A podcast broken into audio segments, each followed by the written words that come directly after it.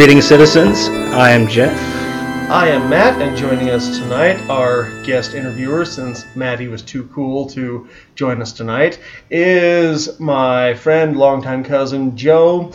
He's been playing my games for a couple months now. He's really good at it. Longtime cousin. I like that. Not that he has a choice.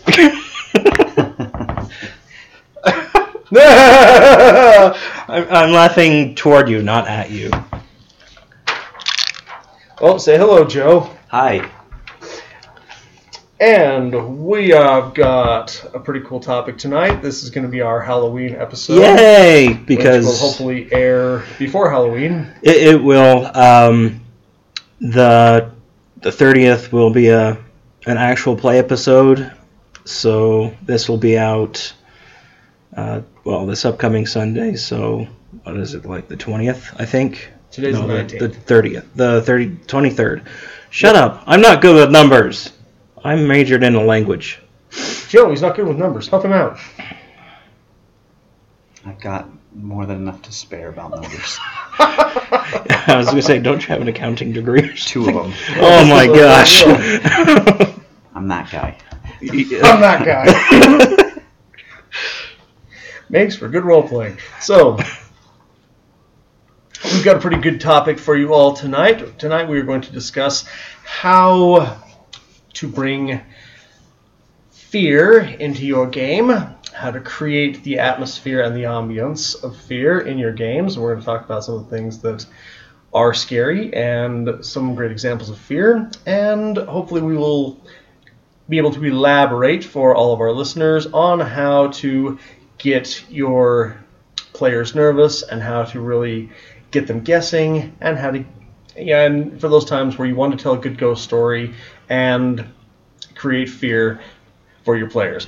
Um, But really, thing, really um, quickly, I just want to I just want to mention that this is our opinion. I mean, this isn't this isn't in our own opinion. This yes. isn't gospel truth or anything. It's just what we think is the best way to approach it.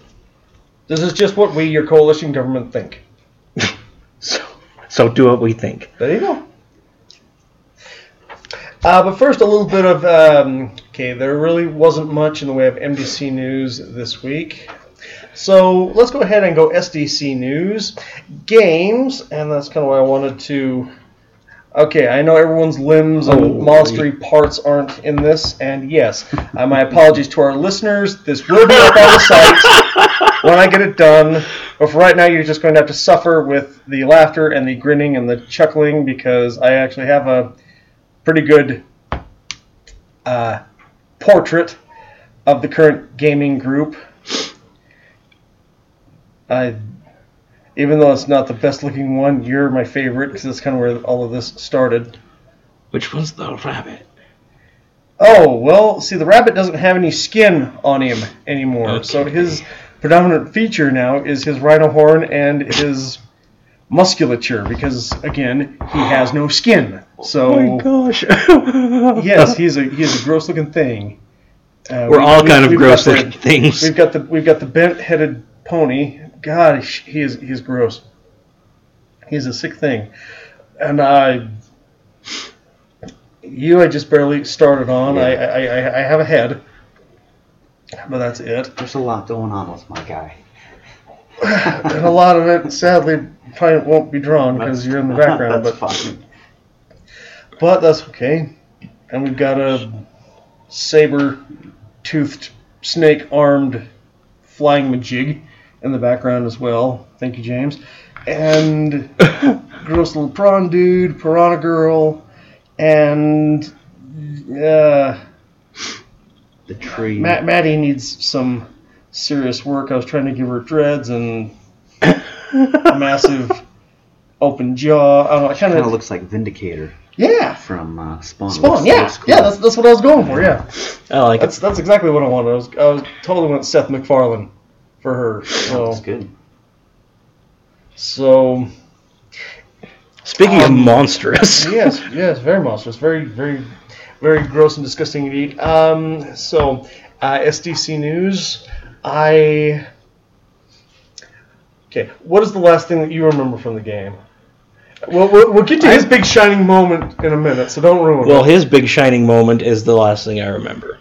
Okay. So take it away, Joe. Is that where I murdered all those kids? The game. Okay. We must reiterate. Okay, uh, that's not the first thing you did. Going back to what happened. Okay, SDC News. Session. Okay, episode two for Monster Factory, my current game that I am running. What happened first was we had our good and kind-hearted but very, very mean-spirited golden ram man with multiple horns and a dragon tail, who decided to be the one to interrogate the captured, skinless, hulking Rhino Bunny Man, who's a Russian. So the Irish ram, who's golden and half dragon, went down to interrogate the uh, rabbit-headed, skinless Russian Commie. Rhino. and this interrogation did not go well because Maddie would not shut up. Maddie was also. Well, uh, she had a she had a, a cellmate that was like hot for everybody. Maddie randomly rolled this. I Hey, I'm not sa- I'm not saying how it happened. I'm just saying it happened. and I'm just saying that I'm the garden. It matters not to me what you roll, but whatever you guys roll is what I have to put is what I have to give back to you. Okay. We So, just yes. we plant the seeds. You let it you, You let it it. Germinate. Well, Maddie could have always killed her cellmate and saved us all a lot of heartache. Okay. It's not like Maddie's character's a good, wholesome person. Okay. She's a drug dealing scumbag. I see her as more of a tragic figure. She does certainly doesn't play like a scumbag. No. No, she She's like the na- She's like Mr. Rogers, only she, only she peddles drugs instead of. instead of car- instead of cardigans and Yeah. stuff. Oh man. Oh, that character. She does a good job. Now- you know? Yeah. Like Maddie's it. character was in jail because she got caught in the middle of a drug deal. but because she's a pathological liar, all she could do was make it worse for herself by not telling the truth. Ah, Which means that resisting arrest technically and Technically, obstruction of justice got added to the. technically, she just didn't answer the question. No, she was in the middle of a drug deal, and they and they said, "Are these drugs?" She said, "No." Are you purchasing these drugs again? She said, "No," and these were all lies to federal officers. So But like when they asked She- her at the trial, though, when they asked her her occupation, she just gave her her back, gave them her backstory, and that's we did the Taco Bell story last time. Yeah. So to get back on track, you were down there trying to interrogate the Russian, and the little drug dealer in the cell next door wouldn't shut up. And it was at this point in time that a piranha and a saber-toothed cat sprung a jailbreak. And they, I'm really proud of Heidi. She had a really good plan. Usually Heidi just sits there and laughs the whole session. This time she actually did stuff and had a plan. I'm really proud of her. Usually and I the shouldn't- whole usually the I whole shouldn't- and I group shouldn't- just goes in without a plan. And I shouldn't say that as facetiously as I'm sure I'm saying that. I really was pleased that she came up with this plan in the game all by herself well, about detonating the pillars. And now, but here's the funny Well, it thing. really played to her strength, Oh yes, you know, She and was no going one to- else. You oh know? yes, I think she's the only aquatic really person there. Mhm. You know, I mean, She people is. can swim, but but uh, you know, it really played. I kind of sink because I'm kind of made of gold. Well, yeah. You yeah you don't swim. Me and water don't mix. neither do I. That's why I stayed above it the whole time. Yes, but uh, now, but you like uh, you like Heidi's character though.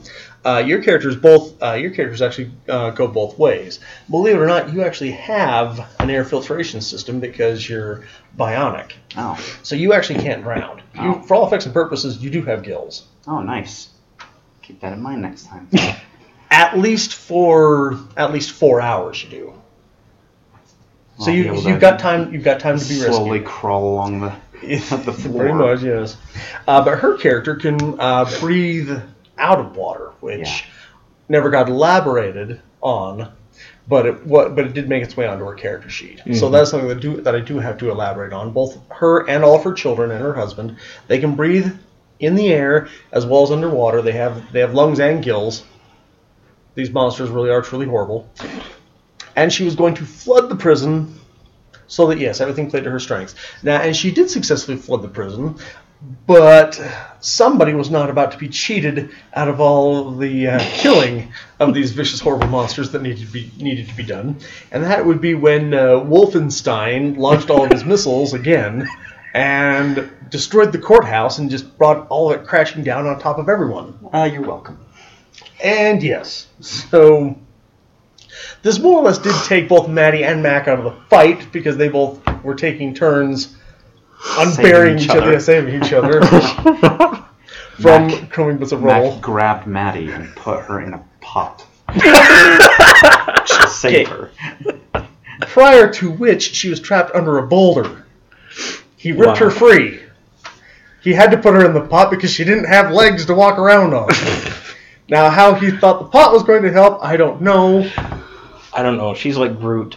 But given how we're all just laughing about it, I'm pretty sure it was just done because it was funny. Yeah. Except for Maddie, who suddenly realized that she can't dodge, and this became a really, really big problem. When somebody happened to fire plasma ejectors at her, which I will also take credit for. Some of And you may be um, wondering, what kind of character would fire fire at a potted plant? That'd be this guy. There's nothing wrong with a target that can't move. Playing a Well, there mis- is something wrong with the target. that can move. Playing a can't move. miscreant evil guy is somewhat liberating I agree entirely. because you just can do whatever the heck you want. Mm-hmm. You know. And that tends to be a lot of killing. Well, yeah. So I've kept a Well- tally sheet of civilians that I've killed, and I think we're only up to episode two, and it's already over forty. Oh my gosh! And then I've already. He, wa- he wants to break Shingrut's record, I think. so and then I already killed. Well, then after that, so we. there some now, fighting. and- so we toppled the courthouse. Now, Yeah. some of you, if you've been paying attention, I, and I also bring this up because I don't want to leave out anybody. Um, our little prawn, the Cyber Knight, yes, um, Grand Admiral Prawn, who is the one who arrested Maddie in the first place. Well, he then he was then going to leave and head back to the Knights. Now, Mark wasn't there for the game session, so I couldn't do as much with him as I wanted to. Simply put, he arrested Maddie, but when everybody when the jailbreak happened, he was still there. There go. It was his job to put everyone back in their cells, so he rounded up all of the knights, and they were going to fight. And it would also be Grand Admiral Prawn Esquire, who brought the wolf's attention to all of the escaping prisoners, which allowed him to act as well. So I'm afraid the little Cyber Knight Prawn guy and Wolfenstein are not the party's biggest fans, but that's okay. The rest of the party is basically just acting like a bunch of, well, monsters. So, Hey, I'm I'm totally neutral in this. I got I got Yes. a thing from the governor saying, Because- "Okay, go down and interrogate those prisoners." Jeff actually did talk to the governor. He got permission to interrogate Mac. The interrogation didn't go anywhere. I was hoping for a fight there, but when that fight didn't happen course. and the poor Ram just got buried, it is now believed that he is dead. And because you had to leave early, we pretty much just left everybody thinking that. I promise you, the Golden Ram is alive somewhere, and he will be back to The golden calf will return. Hmm, yes. And that, as they say, will then be that. But the fight did continue with Wolfenstein and the Knights trying to stop the Russian Rabbit and the uh, Venus flytrap girl with scorpion claws, and oh, and Piranha Girl and her chillins. Now, it would be at this point when the fight did ensue that I'm afraid our miscreant did his job and did it well. Not only did he battle all of these people to a standstill, but I'm afraid that Heidi's brood got taken down quite a bit. So now, just like the great villains that have come before you, Genos and Shangroot, you are you are a very effective killer of children's. Hooray! And by children's, we mean we are referring to Heidi's fully grown adult male kids who were part of her gang.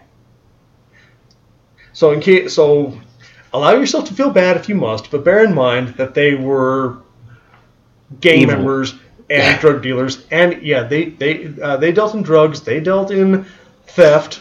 Oh, that's right, they were thieves, they were pirates, Oh, that's right. but they were also evil and they were gang members. So Yeah. again, the Take it with a grain of salt. live by the sword, die by the sword. And the now the most other effective, exciting thing that happened after that, Die by the cyborg jumping on top of you. or die by the cyborg jumping on top of you with his robotic claws, and then That's a lesser known phrase that's, that's tossed around. Yeah. So all the government officials got to dine happily on sushi.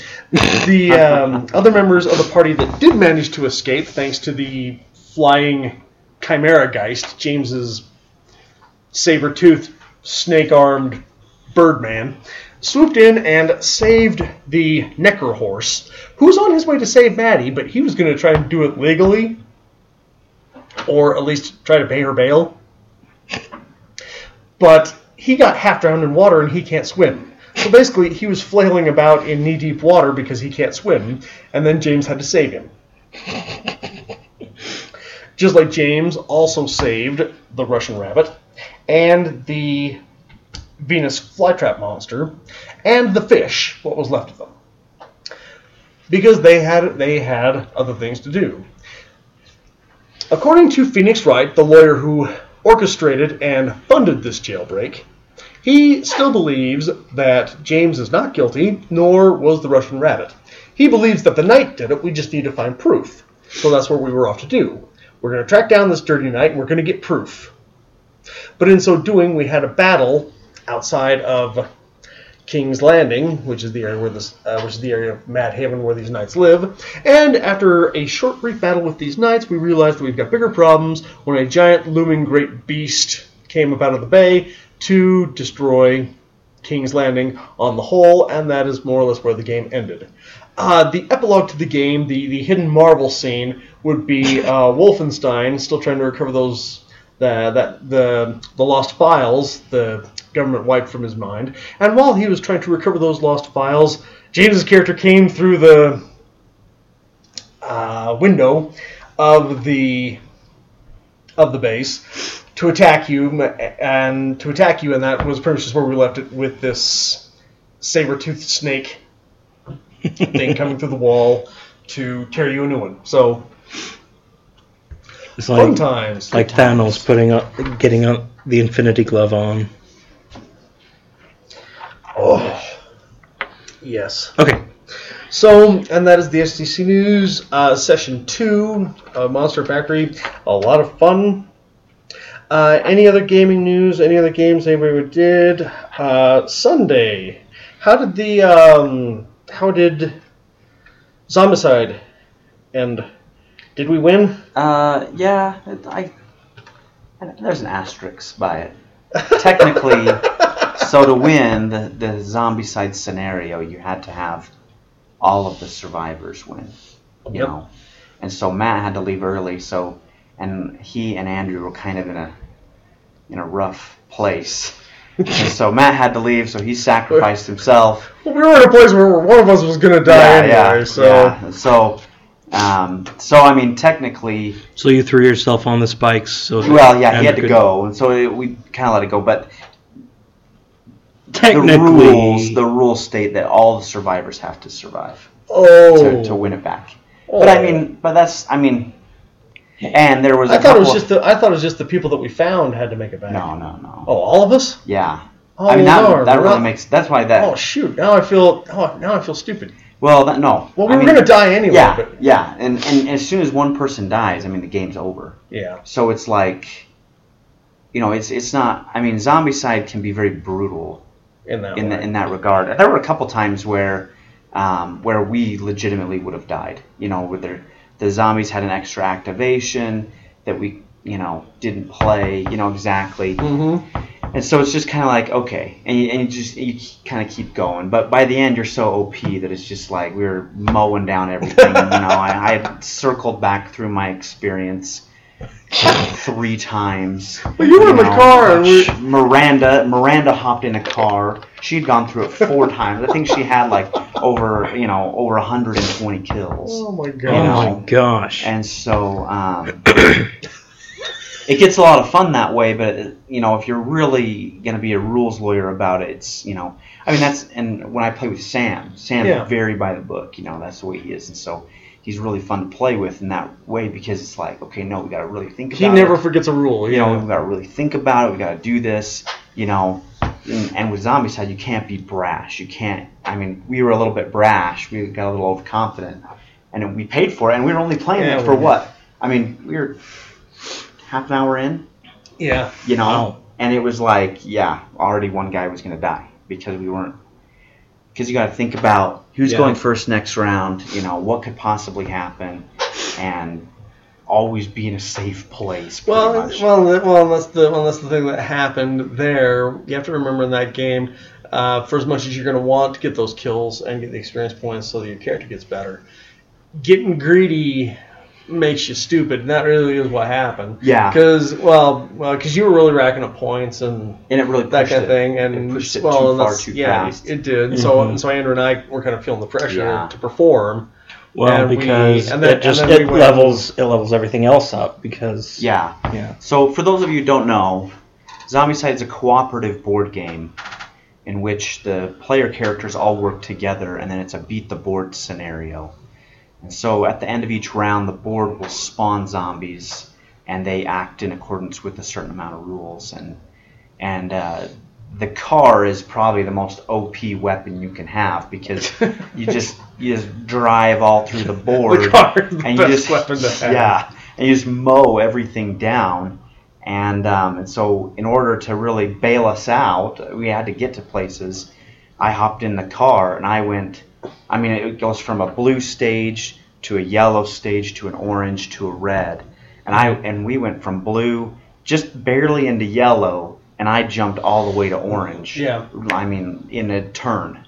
Mhm. You know, I mean, I probably killed 30 zombies in one in turn. one turn, And um, just by running them over. yeah, well, I mean, we had that many on the board, oh my gosh and so um, and so it really ended up kind of biting us in the butt. But that was fun. Um, Mac's game. It's a lot of fun.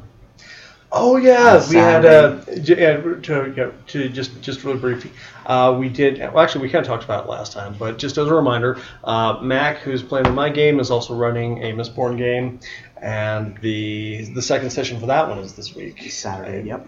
I and I think it's still on. If you and Miranda uh, don't have anything else Yeah. going, so But Anyway, um, moving on to topic: creating fear in your game. And everyone is welcome to, of course, give us all, give us suggestions on this. We're going to discuss some of the great things about um, what makes for really good fear, and what. And I'm, I'm gonna I'm gonna turn this over to uh, to you two. What what are the what what, are, what have been some scary moments? Whether uh, and if you can't think of one in role playing, just uh, just in general. just in general. Um, well, I I, I like to go back to um, something, and I think I've mentioned this on on the podcast before, but I'm a huge H.P. Lovecraft fan. Mhm. Um, he said it in an essay called uh, Supernatural Horror in Fiction. Um, and he said the greatest, fe- uh, what is it? The gr- strongest emotion of all is fear, and the greatest fear of all is the fear of the unknown. So, generally, um, what you don't know will scare the hell out of you a lot more so than something that you can see and that you can quantify. Um, for example, a ghost. Think uh, think about you know I don't know if you've ever been to a quote haunted house uh, that you get that they all they all spring up around Mhm. this time of year. Um, and been through one of those, then gone to an actual haunted place. That it's a night and day difference because in the actual haunted place, it's generally dark. it's really creepy and it's just an uneasy feeling because you don't know what's there you don't know what's happened there.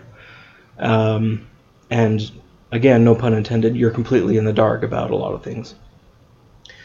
The so uh, in when it comes to uh, movies that they make and the really, the really great ones that were uh, somewhat terrifying. at least for me, this kind of goes back to it's it's why it's why I liked um, Hitchcock's movies. Mhm.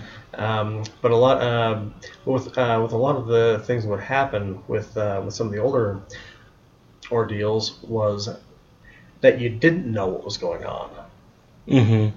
It was it was always what you didn't know that created that atmosphere of Right. of ooh what's going to happen. Like and even the last scene of the birds, or I guess a lot of the birds, is is like that. A lot of it is, is scary. That's it's, that's I know a, it's just yeah, that's it's a freaky movie. well, and the reason why it's so scary is because birds on their own aren't scary. no, it's No. taking something totally innocuous. Right. And it's just I think I think for me what makes something scary is um, either you're overloading a sensory, you know, organ or you're taking it away. You know, so like being in the dark, right? You're Oh, eliminating yeah. Mm. sight. And on, and on somebody who uses sight so much Mhm. to, to navigate and to interpret the world around you, um, taking that away is a big deal. being unable to see. you know, I'm gonna I'm gonna kind of combine Whereas those two. just yeah. yeah. So with the birds, though, it's like overloading you. There's like m- way more birds, and they're coming from everywhere, and it's like, where do you even start? Yeah. What Or- do you do? Or in that last scene, they're just sitting there watching you. Yeah, Just- and you don't know what they're going to do. Oh You don't know if they're going to do something or Yeah. Are not, they are they going to kill me? So they just or are they just going to watch? creep through, yeah, get in the car, drive away. but I'm gonna I, I'm gonna combine those two with another classic Hitchcock um, in Rear Window. You know, being able to walk and do things, and suddenly you can't. and suddenly you can't. yeah, and your girlfriend is going in and investigating this guy's house where he killed his wife. yeah. And he can see. And he everything. can see everything. He Yeah, can see this other- guy coming back in. Yeah, but he can't do anything about and you it. can't do anything about it. Yeah, And then the guy comes comes up to his place. I mean, what that Well, and- oh my gosh. And I think as well, like going into like a role play scenario, um, the, the times where I've been, you know, I guess the most scared is when, If if if ever. yeah, well, but I mean, is is when you have something to lose, you know. And I mm-hmm. think from a, like a, a GM player standpoint is when when the GM kind of clearly communicates to you like you can lose your weaponry here like this you know this guy will break your sword you mm-hmm. know um, this guy can break your limb. He'll take off your limb. You know he'll make you blind. He'll make you paralyzed. You know and and that's what is truly terrifying is um, from a GM stand, you know, from from my point as a player, I realize, and and I'm from Vegas, and I'm an accountant.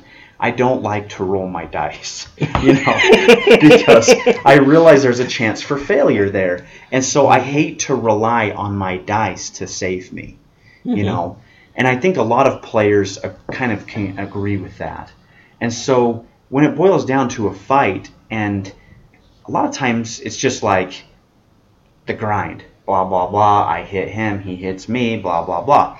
But if it's like you actually see a bad guy that he's like, oh, he's going to target that right arm all the time. like, that's terrifying as a player because you're like, this guy is trying to cut off my arm. you know, like, he doesn't care. And I've often said this about a fight. Like, if I get in a fight with a bear dude, like, it will be my sole purpose not to win because I know I will lose, you know. but it will be my sole purpose to ensure that he never has children ever again. You know, I will focus on that one thing. Mhm. You know, Mhm. or I will focus on you will walk away from this blind. Like I swear, you know, you will kill me, but you will be blind for the rest of your life. And when you have ads, Mhm. they can do that, and that's terrifying because it's like then you start reevaluating your plan. Do I really want to fight this guy and and have that risk? And that to me is the most terrifying is is knowing like yeah, if it's just like rock'em sock'em robots and you're just, you know, put up your dukes, man, you know, and Mhm. fighting, you know, that's fine. But if you know that a guy is really gunning for you and just is like, you know, basically knows he's going to die, Mhm. you know, but he's like, no, you know what? I'm going to make it my sole purpose to disarm you and chuck your sword down a cliff, you know, or into a bottomless pit or break your sword Or literally disarm you. yeah, or whatever, you know, to take away that which you value most, For Mark Bell. you know, you you uh, have just been now you're like impotent as a player. I remember in our lot 16, we went up against a burster, right? I had this awesome samurai sword. I'm a samurai for crying out loud. There's nothing innately special with me by myself, Mhm. but me and my sword together. there's a bond That's there. a samurai, Mhm. right? And so I stuck my sword into this guy, and Matt's like, "Your sword just melted." I was like, "What the f?" I thought this was magic, you know, or whatever." And he's like, "No, this is this is who the guy is. This is what he does. I mean, it's so hot, your sword melts." And I and so it's just like, uh, okay, I'm worthless now.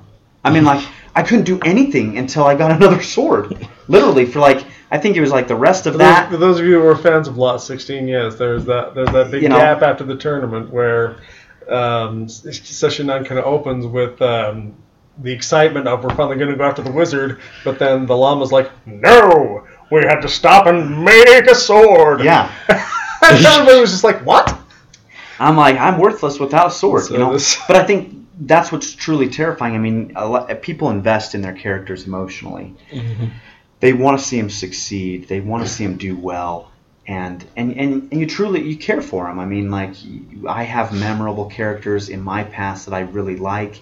Um, one of note is deceased, you know, and um, but but that's what makes him great is is that yeah he died Foxglove was amazing. he died. That is who we're thinking Yeah, right? yeah. Okay, Fox, Foxglove, Foxglove was amazing. and uh, yeah, and he he died. You know, he's a bard that that died. But um, but that was the thing, and that was like the oh my gosh moment of like I could lose these guys, and and but that's but that's that's that to me is role playing is there's that risk, and that's what's Mhm. scary about it. And know, that was the also risk. the time, and that, and that's also the time where that game got tipped on its ear, and we had to find a new way to run that game because they weren't supposed to kill that bad guy at that point in time. But, but that happens in role playing as well. For us! Now, okay, now the big now. So, and we touched on a lot of good things, and I, I, I appreciate I appreciate the feedback. I'm psychology is one of my hobbies, and um, Uncle Rick and I have been best friends for like ever. I'm not sure if you knew that, but Uncle Rick and I we've always been like, really close for a long time, um, and he tells me like psychological stories all the time, and he has often agreed with me. He says that whether it's men or women, it's a pretty good bet you actually are scaring someone if they're mad at you and they don't like what you're doing. So, thank you, gentlemen, for reiterating that. Normally, I just thought that you guys are just mad at me when these horrible things happen. But, no, good to know. Good to know that the first impulse was, oh no, Well, that makes sense because the- anger is not a, uh primary emotion. Fear No, is. fear uh, is. Fear is. Uh, anger often comes out, usually comes out of fear. Well, the anger, I think the anger is because is when it's sudden. You know, is it's like I mean, when going back to that sword example, it was very sudden, and it was like I didn't know who this was. This hadn't happened ever before. you know, to Brand my new bad knowledge, guy, yeah. brand new bad guy, and and it, was all of a sudden like you, your swords melted. I mean, just Mhm. that quickly, And, and and it was just I was like, what, what, what, what is going on here? You know, and he was like, I'm sorry, that's this guy's power. He's a burster or, or, or whatever. You know, uh, this fire guy, but or in the, the, The- last campaign now- we had when uh, the king in pink got thrown into the into the rift very first session the very first session and you know i was trying to role play him best i could with um, you know kind of being mouthy and things like that. I think he was within one hit point of dying. And that really scared me. I was like wait. Uh, so, something's got to change here. There was definitely a story to the resurgence of entropy, but from from the table and from the notes of the GM, that game really was uh, because I looked at my cast, and for both groups, it was such a powerhouse game that what the what the story, what the what the gameplay ultimately became about, actually was. Um, and for, for my players and for all of my listeners out there, there will probably not ever be another game with dungeons that hard ever again, because that ultimately was my purpose in that game. Was. I actually uh, most of those dungeons and most of those scenarios, um, like I said, there was a story to tell, and I was very very eager and anxious to tell that story. But on multiple occasions, the party had to find a different way uh, out of the dungeon, or they left the dungeon entirely. Uh, and there were actually two dungeons I had prepared for that game that were never even seen. So uh, that game ultimately was about how uh, that game ultimately did become about can they survive the hardest thing I could ever throw at them. And ultimately, we did. I was surprised. And you guys Mhm. actually, you guys actually found your way, or at least your group, the uh, the dragon, um, the dragon, Mark- the dragon, the dragon necromancer, Mark- angel, Mark mermaid group. Uh, well, I'm aware, but Right. for for the most part, you guys are aware of the group. You guys were the first. You guys were the group A, and Group A actually completed a whole other dungeon that Group B didn't. Oh, I know you've heard that before, but you haven't. yeah. So, anyway, so I when it- became death itself.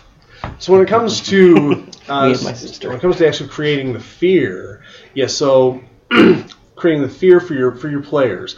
Um, good thing that I like to so just a few things I would like to point out and some good things brought up is um, so going back to the, the the fear of the unknown and when these uh, when these surprises, uh, new bad guys that show up. Uh, every every workshop I've ever been to, whether it was a Comic Con, LTUE, in California or Chicago, every workshop I've been to on writing horror and uh, portraying good horror, it all boils back to the great author note. It's all about what you tell them, but more importantly, it's about what you don't tell them. It's about what isn't revealed. Right. It's about everything your players don't know. And in um, in both situations, you had no idea what you were getting into, and it uh, successfully created this atmosphere of fear, which led to a very, very intense and a very horrifying, I don't mind saying, battle with that first fury, which was beautiful, which was wonderful.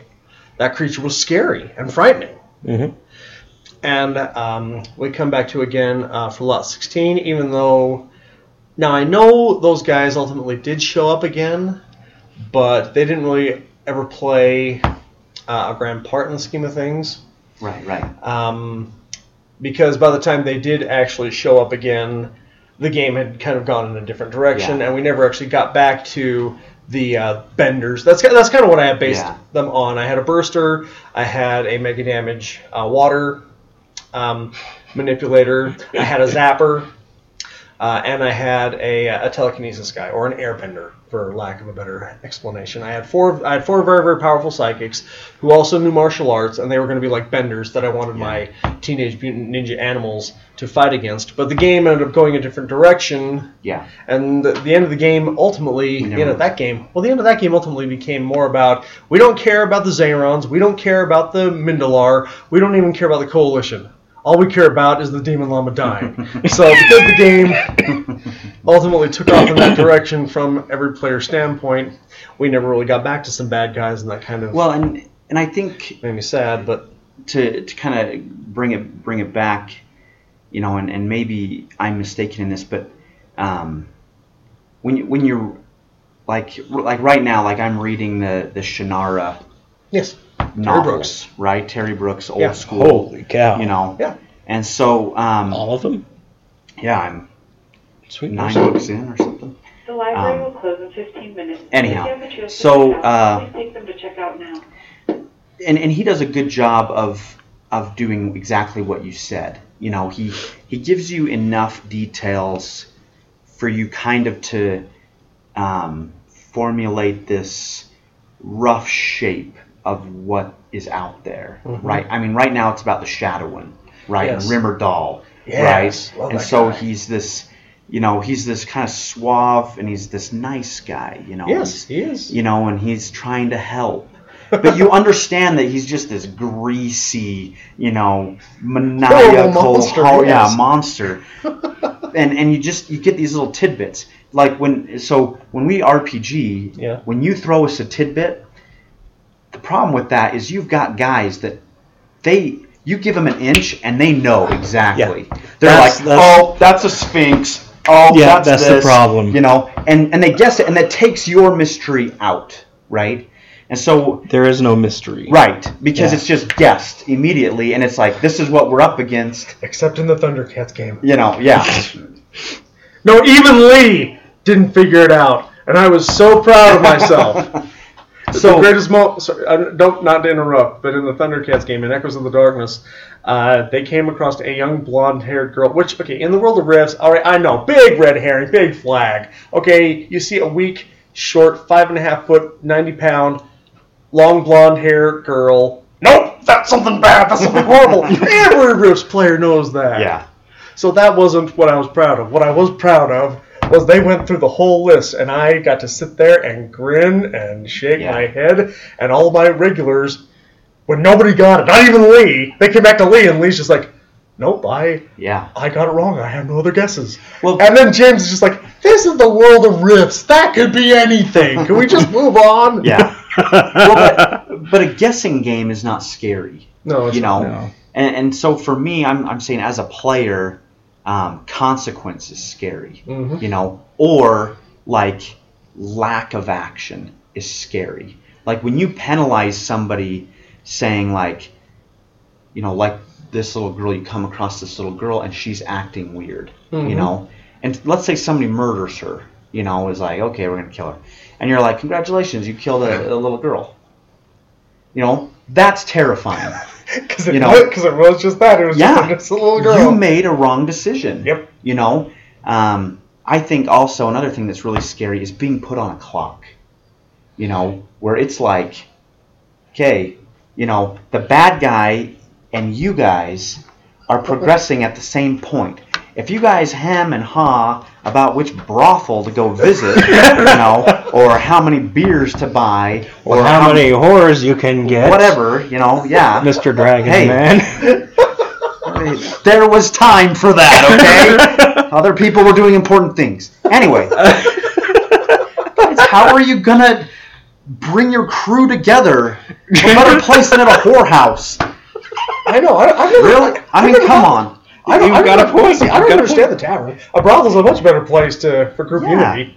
this is true. Anyway, This is true. so but but when you're put on a clock and you're saying, well, the bad guy isn't hemming and hawing, and so mm-hmm. for every time that you spend wasting time, your bad guy is gaining assets or becoming more powerful or manipulating whoever. So you, yeah, th- this there's a big clock on this campaign, or or even uh, in this in this thing. You know, it's it's like you've got to choose right now. I mean, there's a counterweight or something or a big hourglass, and you've got 30 seconds to figure this out. Otherwise, this is going to happen. screwed. Then you're kind of like, oh crap, you know, we could fail. like that. And that failure is, I think, the, the most fearful because, in all honesty, we're playing in a bunch of, we're in an anime game, we're in a, Yeah, we're in an what- RPG, we're- we're we destined to win. You know what I mean? We're just a bunch of Yes. or we're just a bunch And- of and people that- rolling dice. And well, and that's the story is we're always destined to win. But if there's a couple, if if you actually there. lose, well, and that's I mean, why I if love you Terry actually Brooks so much is because there's consequence to winning. Mhm. You know, I mean, um, Walker Boh. I mean, I love how he lost his arm. You know, I love how He got um, what he needed, but yeah, it cost yeah, him. it cost him greatly. You know, it cost him everything to become the Druid. True, yes. You know, Well, it did. Um, you know, Par Ohmsford. I mean, his own magic is turning Yes. against him. Coll Ohmsford had to suffer through his brother. oh yeah. I'm the magic one, and Coll's just like, fine. I'm Yeah. the regular. I'm the regular, I'm yeah. the squib. I'm You know, yeah, yeah, he he I'm had- a muggle. And then finally, he gets his sword at the end. You know, um, you know, uh, Morgan Leah. He loses quickening. You know, he Yeah, falls in yeah, love with does. this girl. He, he loses her. I mean, there's there's like there is this there's heartfelt tragedy. Well, and there's there's there's another one losing relationships too. Yeah, you know, and, Um, and I think that's that's important. Is is if you can force people, force your player characters Nope. to say, Nope.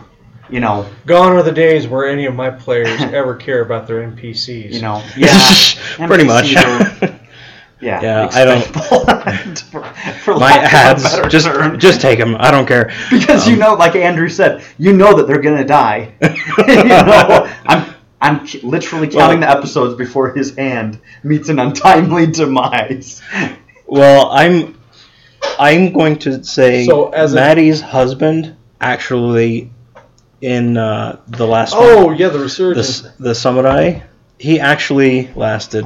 I was I think. wow. Did he Well, that was whole kind of? Matt's character, right? Well, So, I mean- so okay, the thing that happened there in the resurgence of entropy, and, and we'll we'll recap after this. Uh, well, two things to say. First off, just to bring up about Maddie's husband character. Okay, that really was a fluke. I did not have any plans for that guy. At first, he was just the guy who owned a boat. Yes, he's a samurai lord. He owns a boat. His job is to protect the city. He came out to see what was going on on the bridge, and he met the group. He welcomed the group in because, hey, I have eyes in my head, and I see that these guys have done a good thing. They killed the orc army and they defended the bridge, so I'm going to bring them back in. It was the group's decision to keep that guy around because he was useful, because he was a captain, he was a samurai, he had connections, he could get doors open, he could talk to guards. We whores like that. Or yeah, well, and so they uh, he he made some things happen that would have taken a long time. He made some things happen really quickly until we all wound up in jail because we actually all are kind of monsters and bad things, and we have this preceding reputation, which was only gotten around when. Okay, and this was just the GM thinking, "My gosh, these guys have no way out of this." Yeah. This was something I did to them, and I'm like, "Oh crap! I really have put them put them up against a wall." okay, well, I've got one thought. And I'm like, there's no way this will work. I literally thought that. I swear, I swear, I almost said out loud, I'm like, there's no way this will work. And that's why I did it, because I'm like, there's no way this will work. So I had the samurai walk up and say, we, uh, about Maddie's character, we're actually getting married at the temple today, and these are our entourage. That's why we need to get in. Maddie ran with it. I about lost it. Again, this was one of this was one of Maddie's very few I'm gonna be a girl moment and do the girl thing. And wow, yes. But I so think, you know, I think a much more terrifying and a much more fear-based thing would have been like, we were put in prison, right? yes, For things that we had done, Yes. legitimately. I mean, we're being punished, right? oh yes, But we ha- also have the greater good, yes, right? Mhm. So, This is preventing us from. right. And these good people carrying that out. are preventing us from carrying out the greater good. Mm-hmm. So what You do know, we do to these good people? Yes, it's now decision time. Do you kill good people in the name of the greater good, Or do you take it on the chin and suffer in prison and let the greater good go by the wayside because I'm not a murderer? Well, I like to think that all of you were aware that those were actually good people, and, that's, and I like to think that that's why you guys weren't that's killing your way out of prison. But but it's like but you gave us a way out. You know what I mean? Too quickly. yes. I'm saying like you let us stew. You know, I mean like as as far as like t- a teacher, you know, it's like don't be afraid of that silence. You mm-hmm. know, and and mm-hmm. And where we need to kind of formulate a plan. I realize you're trying to run a story and you're trying to be like, you know, come on, come on, come on. Whereas um, we're like, all right, what should we do about this? We're really in a tough pickle. Do we kill people? Because that's not who we are no. you know or do we try appealing and do we wait you know because that's also you know obviously if we're waiting it's like well the the monsters that are in the temple they're obviously summoning genos and and hooking him up so it's like a or b you know that classic kind of video game you know where you're Yeah. locked into a decision and either way library will there will be minutes. If you have any consequences. chance to check out, please take them you know That- that will follow you That reminds me of a uh, book I'm reading right now. It, it's The Stand by Stephen King. Yes. It's freaking long, but it's good. Um, basically, there's a super flu epidemic, kills 99% of the population worldwide, and people are drawn to either this 108 year old woman in Nebraska who's you know sw- who's sweet as sugar, and um, but they're also having dreams about a, a dark man, a shadow man with red eyes. You know, they just have terrible nightmares about someone watching them, and and it turns out he's in Vegas, of course, because that's the root of all evil. Because that's where Joe comes from. there's a from. nugget of truth there um, and you know he's you know basically they set up two societies in you know, one in Colorado where it's you know they're trying to set up a utopia I guess I haven't finished it and the one in Vegas where they're crucifying people who break the law it's very good it's very good I'd recommend it but I mean gosh those people those those people screw like Catholic rabbits. oh, yeah. yeah. Come on, Stephen King. So, to recap, and the notes that I take away from this a GM, and again, recapping. So, best ways if you are looking to add a bit of terror, a bit of fear, if you're looking to thrill your characters up, put them on a clock. This is an excellent idea. It's all about what you don't tell them. Find out what they don't want to lose, or if they have something to lose, that is something to go after. Now, not kill per se, don't make my mistake. Threaten, though. and then, of course, there's always the great menace of the unknown, and also the um, the, the debilitation. Um, suddenly they can't see, suddenly they can't hear, suddenly they can't move. All great ways to create do- fear They can't do what they have. been And- doing, yeah. sensory overload. Too many birds. In Jaws, a fish that's just way too big. Oh my gosh, that's a fantastic name. Alien, a creature that you just somehow can't kill. Or predator. And I remember, Predator, yes. you know, going back just real quick, we had an episode when I was a young cousin. Yes. You put us up against this dragon, right? Mhm. And we fought and fought and fought. And you, and later you confided in me. You were like, well, my whole goal was to get you to run away, you know. And I think you can let players. I mean, we will tie our own noose, literally, you know. And and I think all those things we will make terrible decisions. And I think like a good GM, you just got to be the parent almost and Mhm. be like, I'm just gonna Oh. let you do it, do you it. know, even though I know what you're doing is wrong and you're gonna swing, you know. But uh, You're gonna swing for the fence and you're gonna, miss. Yeah. Or you're But I'm gonna, going to let you swing or anyway. you're gonna kill a kid or something. There we go. so that was our advice today Yeah. on how to create fear and horrific ambiance in your games. It's not about the monster, it's about how you tell the story. Thank you, citizens. This has been our episode for today. I'm Matt. I'm Jeff, I'm Joe. and you know how to get in touch with us. We'll talk to you later. Thank you, citizens. carry on.